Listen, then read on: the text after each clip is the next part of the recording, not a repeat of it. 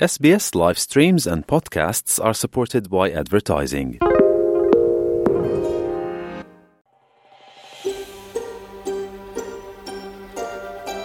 நீங்கள் எஸ்பிஎஸ் தமிழோடு இணைந்துள்ளீர்கள் SBS dot com dot AU forward slash Tamil எனும் இணையத்தின் மூலம் மேலும் பல சிறப்பான நிகழ்ச்சிகளை நீங்கள் கேட்கலாம்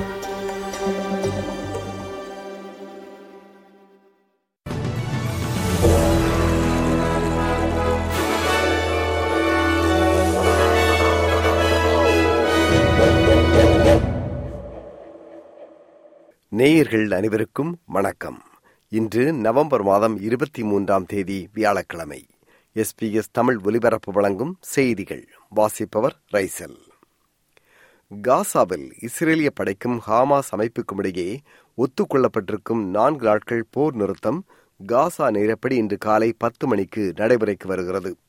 இந்த வேளையில் ஹாமாஸ் அமைப்பு பிடித்து வைத்திருக்கும் இஸ்ரேலிய மக்களில் குழந்தைகள் மற்றும் பெண்களை ஹாமாஸ் அமைப்பு விடுதலை செய்யவும் இஸ்ரேல் நிவாரணப் பொருட்களை காசாவுக்கு அனுமதிக்கவும் சிறையில் உள்ள சில பாலஸ்தீன போராளிகளை விடுதலை செய்யவும் இஸ்ரேல் ஹாமாஸ் மத்தியில் இணக்கம் காணப்பட்டுள்ளது.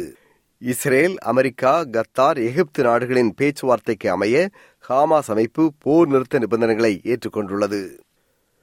நாட்டில் அதிகரித்து வரும் இணையதள தாக்குதல்கள் திருட்டுகள் ஸ்கேம் ஹேக்கிங் போன்றவற் காரணமாக அரசு சைபர் செக்யூரிட்டிக்கு இணைய பாதுகாப்புக்கு மேலும் அதிகமாக அறுநூறு மில்லியன் டாலர் செலவிடும் என்று சைபர் செக்யூரிட்டி அமைச்சர் கிளேர் ஓ நெயில் அறிவித்துள்ளார் If we have learned anything in the last year in this country, it is that we cannot continue as we have.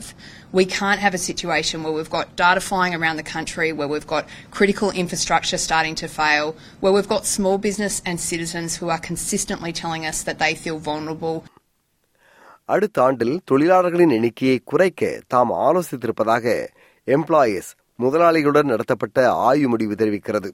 முப்பத்தி ஒரு சதமான முதலாளிகள் எம்ப்ளாயீஸ் பணியிடங்களில் தொழிலாளர்களின் எண்ணிக்கையை குறைக்க திட்டமிடுகின்றார்கள் என்றும் பொருளாதார நெருக்கடி காரணமாகவே இந்த எண்ணிக்கை குறைவு அமைகிறது என்றும் ஆஸ்திரேலியன் ஹெச்ஆர் இன்ஸ்டிடியூட் நிறுவனம் நடத்திய ஆய்வு முடிவு தெரிவிக்கிறது.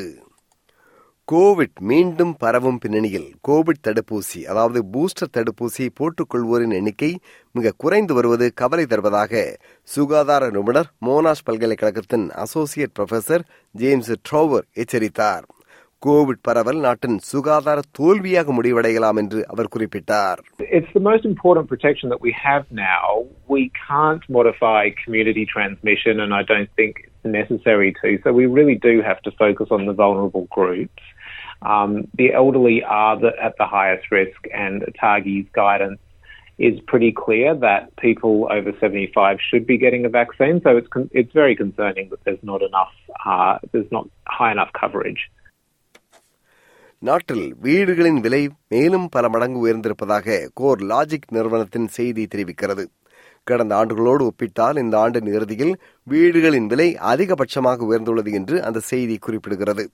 இதற்கிடையில் நாட்டில் பணவீக்கம் குறையவில்லை என்றால் வட்டி விகிதத்தை உயர்த்துவதை தவிர வேறு வழி இருக்காது என்று ரிசர்வ் பேங்க் ஆஃப் ஆஸ்திரேலியாவின் ஆளுநர் மிஷேல் புல்லக் எச்சரித்தார்.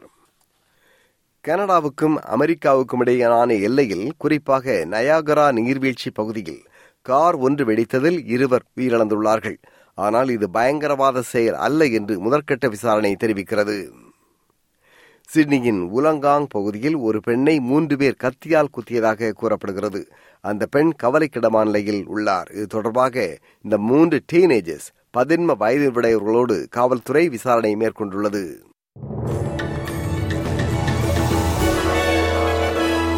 இத்துடன் எஸ்பிஎஸ் தமிழ் ஒலிபரப்பு வழங்கிய செய்தி நிறைவு பெறுகிறது.